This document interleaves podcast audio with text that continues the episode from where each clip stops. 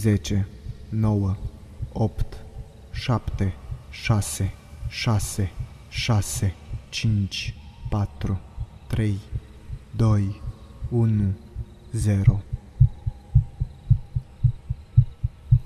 Brățara.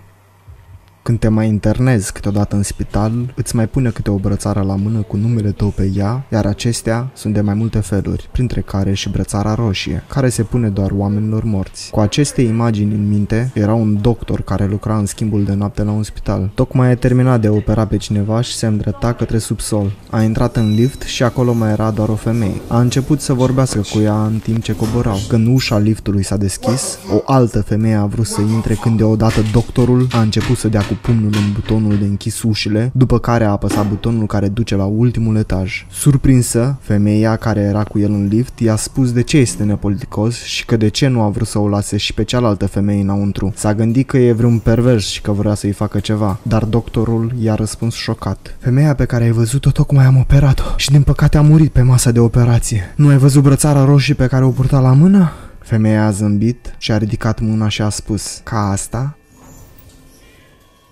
Puls 0.